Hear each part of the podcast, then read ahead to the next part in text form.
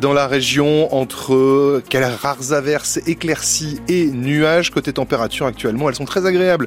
8 degrés à Pontarlier, 9 à Lure, il fait 10 degrés à Vesoul, 12 degrés à Besançon, 11 heures. Toute l'info, c'est avec vous Alexandre Lepère, bonjour.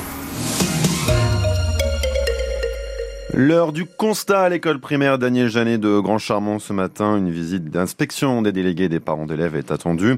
Et ce deux jours après le saccage de l'établissement par un petit groupe d'enfants d'une dizaine d'années seulement.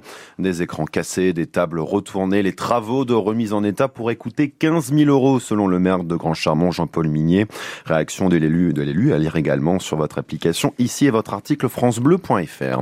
Des déviations ce matin au niveau de la rue de Vesoul à Besançon. Une partie de la chaussée s'est écroulée hier à côté de la station-service Avia.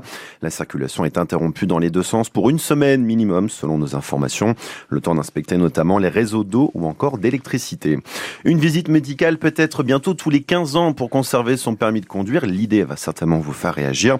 Elle a été présentée ce matin par l'eurodéputé Europe Écologie Karima Deli avant un débat au Parlement européen demain.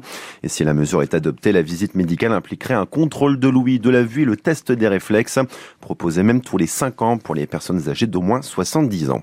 Le début ce matin aussi d'une période de test pour le retour de l'uniforme à l'école. Tenue unique expérimentée dans le département de l'Hérault pour les enfants de Béziers qui font leur rentrée des vacances d'hiver.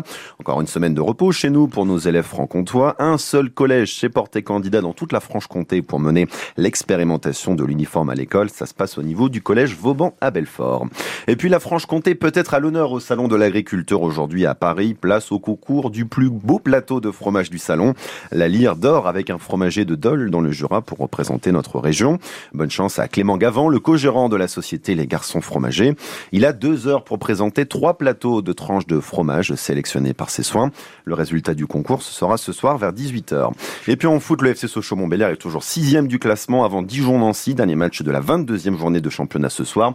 On reparle de toute l'actu du club du 100% FCSM ce soir après le journal de 18h avec Hervé Blanchard.